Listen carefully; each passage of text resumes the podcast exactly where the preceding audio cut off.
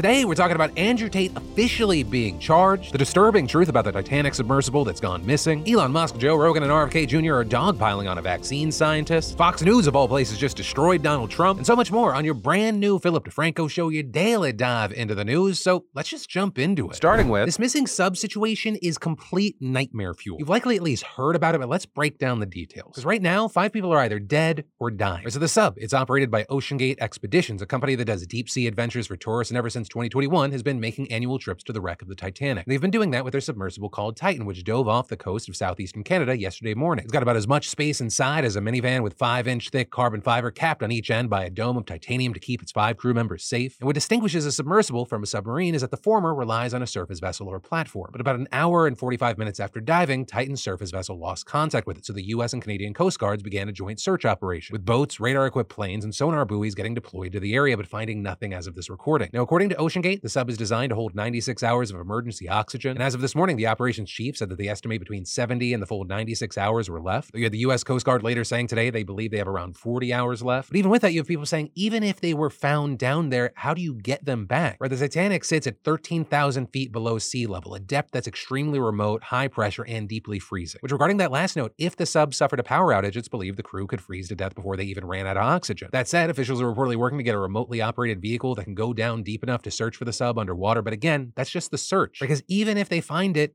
what do you actually do? Especially as you have experts noting how many fail-safes the submersible had, and openly theorizing that what may have happened was an implosion. But again, right now we do not know. And so obviously you have so many people concerned and worried, though I, I do need to note not everybody. Right? If you go on social media right now, there are a fair number of posts celebrating this story and pointing out that the crew members are extremely wealthy. Right? Each seat costing two hundred fifty thousand dollars, though typically only three passengers are paying customers. The other two are the pilot and the so-called content expert, basically a scientist or a researcher. Though regarding the people on board, we know one of them is Hamish Harding, a fifty-nine-year-old British billionaire and explorer. When I say explorer, I really mean it. He has three different adventure-related Guinness World Records. He went to Antarctica with Buzz Aldrin. He dove off the lowest depth of the Mariana Trench and spent over four hours there. And most recently, he went on one of the Blue Origin suborbital space flights. Three, two, one, Also, regarding the other passengers, Harding said before the mission that retired French Navy commander Paul-Henri Nargeolet would be on board, with OceanGate advertising him as one of its content experts. He's seventy-seven years old. He was on the first expedition to visit the wreck back in nineteen eighty-seven. Currently directs underwater research at the company that owns the rights to the Titanic. The crew also reportedly includes Shazada Dawood, one of Pakistan's richest men, and his nineteen-year-old son. And then finally, the fifth crew member is OceanGate's C E O himself, Stockton Rush, who reportedly goes on every Titanic mission. And while obviously this news is so incredibly shocking to hear, you have a lot of people saying, if we look back now, retrospectively, it's not that shocking. With people, among other things, pointing to this now viral C B S segment from last year in which a reporter noted how improvised the sub appeared, saying it seemed to have, quote, elements of MacGyver jerry-riggedness with lighting from Camping World and construction pipes as ballast. People also pointing to the fact that they steered the craft using a video game controller. Though when researching this story, I found out that's not a weird thing, with that controller apparently standard use for submarines, tanks, drones, and other things for the military. People also focusing on the reporter reading the paperwork he had to sign before the trip. An experimental submersible vessel that has not been approved or certified by any regulatory body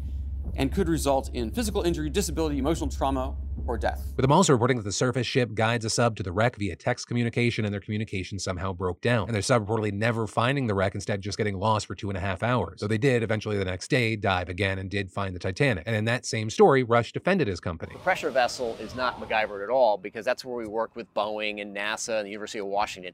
Everything else can fail.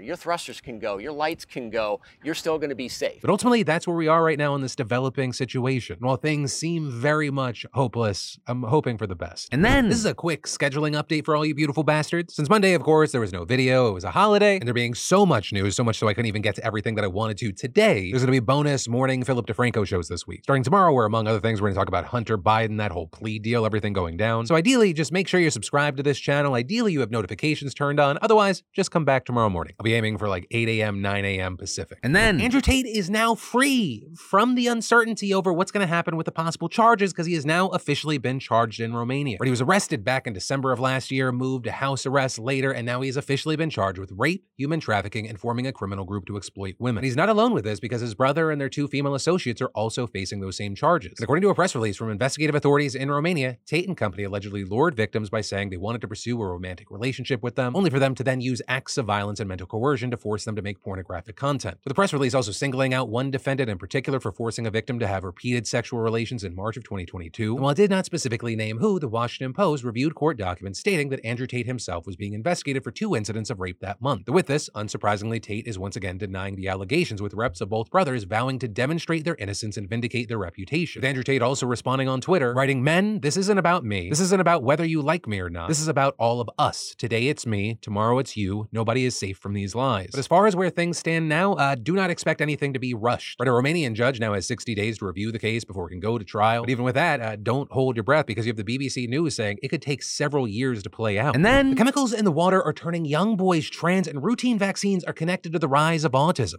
Those are just two things that have been suggested by the person at the center of this misinformation story, Robert F. Kennedy Junior Though currently, he's in the news for a different vaccine story, because right, this one starts with a Vice article calling out Spotify and Joe Rogan for platforming R F K Junior on the Joe Rogan Experience podcast. And in the article, they say their conversation allowed for a detailed survey of Kennedy's most dangerously incorrect views, all of which Rogan accepted uncritically. With some saying they weren't surprised by that, given how Rogan in the past has done a number of things, including talking about the COVID vaccine by saying, "If you're like twenty-one years old and you say to me, should I get vaccinated? I, I go, no. This is really gene therapy. It's a different thing." Which, to be clear, according to an overwhelming number of the experts in that actual field, is not true. But regarding this recent podcast, you had vaccine scientist Peter Hotez sharing that Vice article over the weekend, with key thing, Hotez being part of a Nobel Prize-nominated group that made an affordable and accessible COVID vaccine. And in his post linking to the Vice article, he called out vaccine misinformation, saying Rogan's podcast with R F K Junior was just awful, and adding, "And from all the online attacks I'm receiving after this absurd podcast, it's clear many actually believe this nonsense." And that leading to an absolutely wild pile-on, with it starting simple enough, Joe Rogan himself responding, saying, "Peter, if you claim what R F K Junior is saying is misinformation, I am offering you one hundred thousand dollars to the charity of your choice if you're willing to debate him on my show with no time limit." With Hotez replying, "Joe, you have my cell, my email, I'm always willing to speak with you." Or Rogan calling that a non-answer, saying, "I challenged you publicly because you publicly quote tweeted and agreed with that dog shit Vice article. If you're really serious about what you stand for, you now have a massive opportunity for a debate that will reach the largest audience a discussion like this has ever had." Which Hotez responded by saying that if Joe is serious about addressing vaccines and the fact that two hundred one hundred thousand unvaccinated Americans needlessly died during COVID surges after falling victim to vaccine misinformation, he would have that conversation. Which Rogan then just doubled down on asking if Hotez would debate R F K Junior And this back and forth blew the fuck up, with people, yes, defending Hotez, but a ton of people dogpiling on top of him. Even Elon Musk, who famously declared that COVID would be over by April of twenty twenty, decided he was qualified to hop in as well, writing that Hotez is afraid of a public debate because he knows he's wrong. Though regarding having a conversation about this topic, you had Hotez later telling M S N B C he offered to go on Joe Rogan, but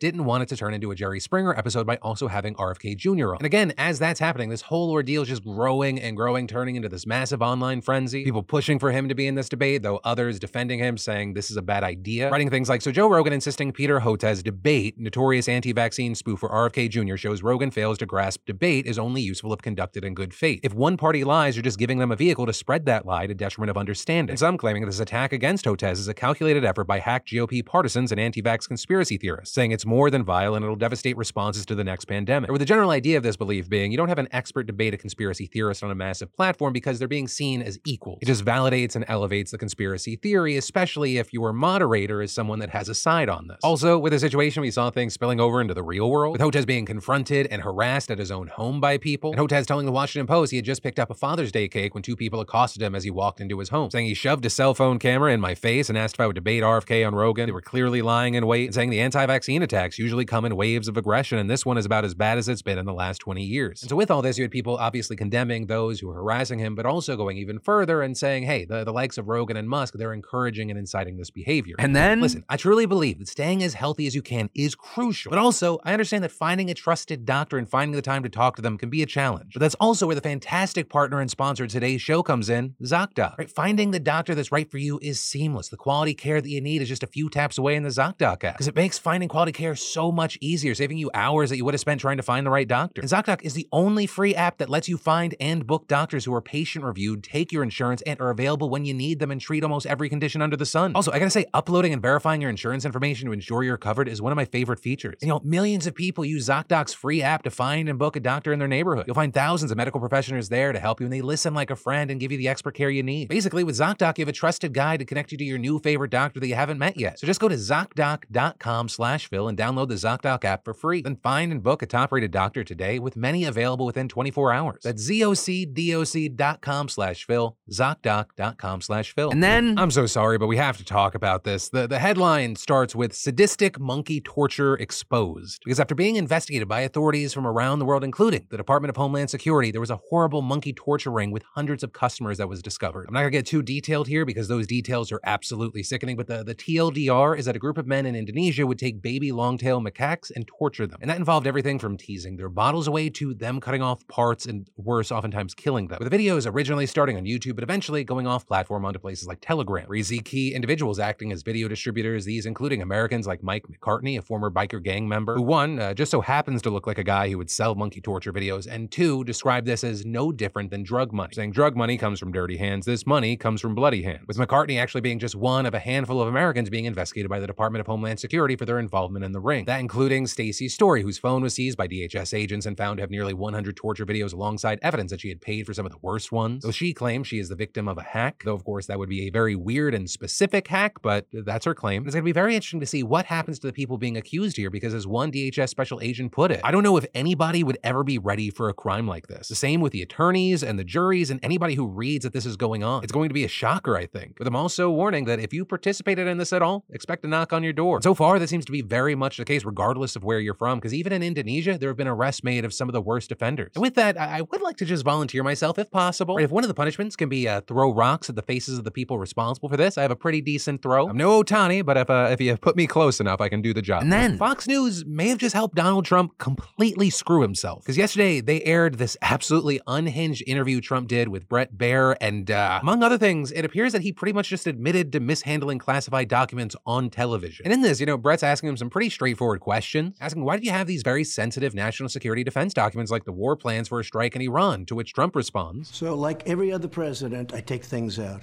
And in my case, I took it out pretty much in a hurry, but people packed it up and we, we left.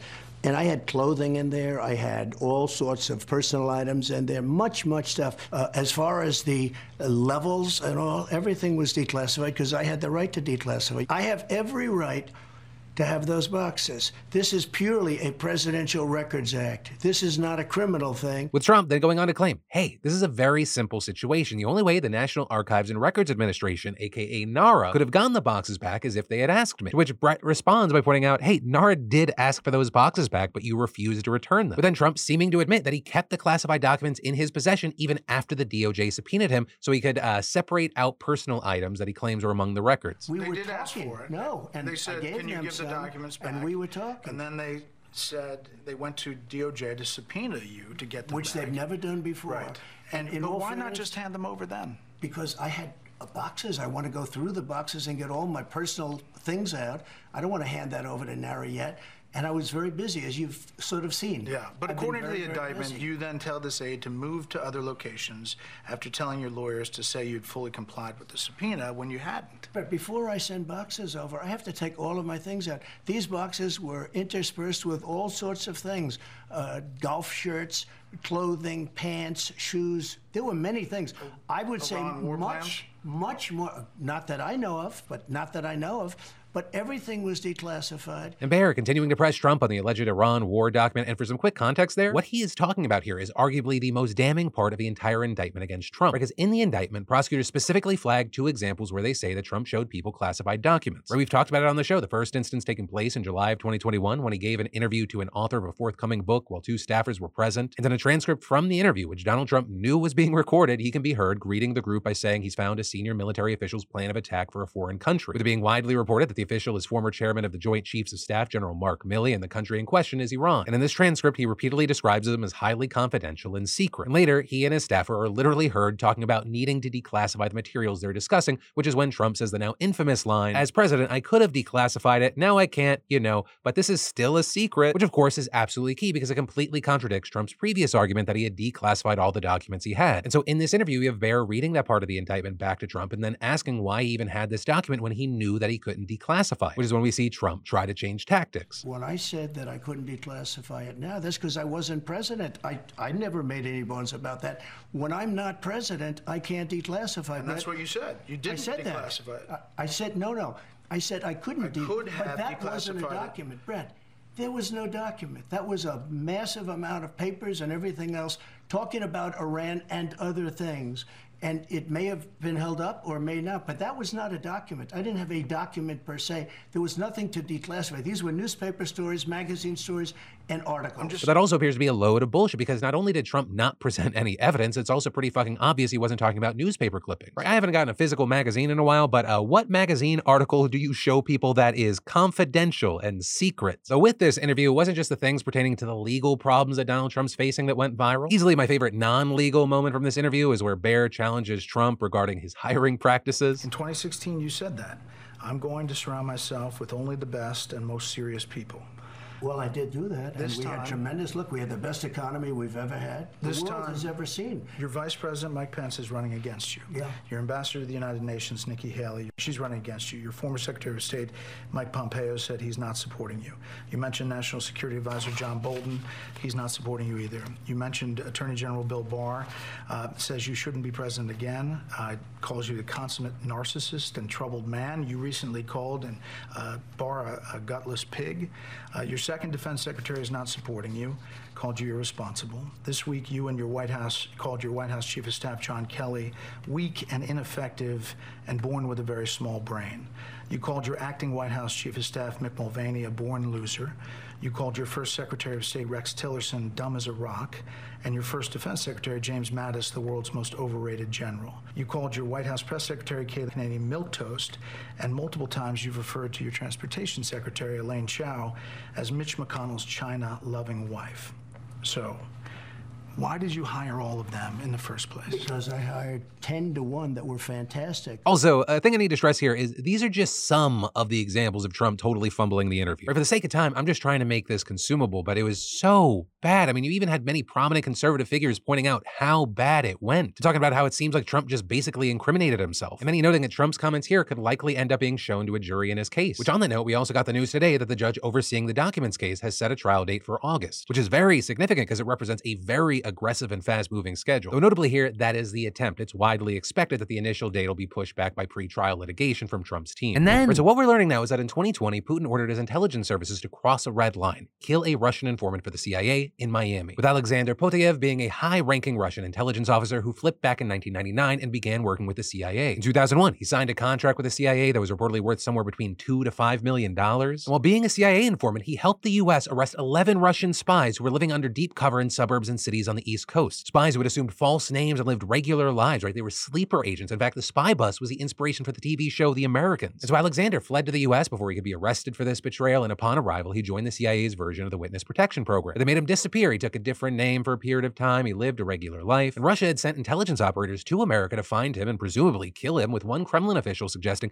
they would have sent a hitman after him, but they couldn't find him. That is, until he registered as a Republican so he could vote and took out a fishing license in his real name in twenty sixteen. And that's when Russia forced a Mexican scientists to help them. Hector Fuentes, he was a Mexican citizen who studied in Russia, also had two wives, one who notably was Russian and lived in Germany, one who lived in Mexico. And when Fuentes' Russian wife and kids visited Russia in twenty nineteen, the authorities refused to allow her to go back to Germany. Fuentes then going to Russia to visit them, hopefully get them back. But when he arrived, he was told a Russian official wanted to see him in Moscow, who then told him, we can help each other. And so they told Fuentes, you have to get this condo in Miami Beach where Poteyev lives, but then ordered to find his car, obtain his license plate number, note its physical location, and did not take any pictures. What did he do? Uh, he took pictures, of course. He botched the whole operation by trying to tailgate a vehicle into the apartment complex, which then alerted security, who told him to leave, but not before his wife took a photo of Poteyev's license plate. And two days later, when he tried to fly to Mexico, Customs and Border Patrol stopped him and searched his phone, where they found a picture of the license plate. When Fuentes was arrested, uh, he sang like a canary. He told the investigators everything, and it turns out that Fuentes didn't even know who he was targeting or their significance. Or rather, he was just following orders from Russia's S V R in exchange for letting his wife and kids go home. So that excuse didn't stop a punishment, with Fuentes being sentenced to prison for four years and one day. And as far as the bigger picture, this whole revelation of the plot to kill Poteyev elicited a harsh response from the U S, who imposed sanctions and expelled ten Russian diplomats, including the chief of the S V R station. And in response, Russia kicked out ten American diplomats and the head of the C I A's Moscow office. And that is where today's Daily Dive is going to end. But remember, because we took Monday off, there's so much more news we got to get to. I'm giving you even more videos this week, starting with what essentially is a bonus P D S tomorrow morning. Going to talk about what's happening with Hunter Biden, among other news. But as always, my name's Philip DeFranco. You've just been filled in. I love yo faces, and I'll see you tomorrow.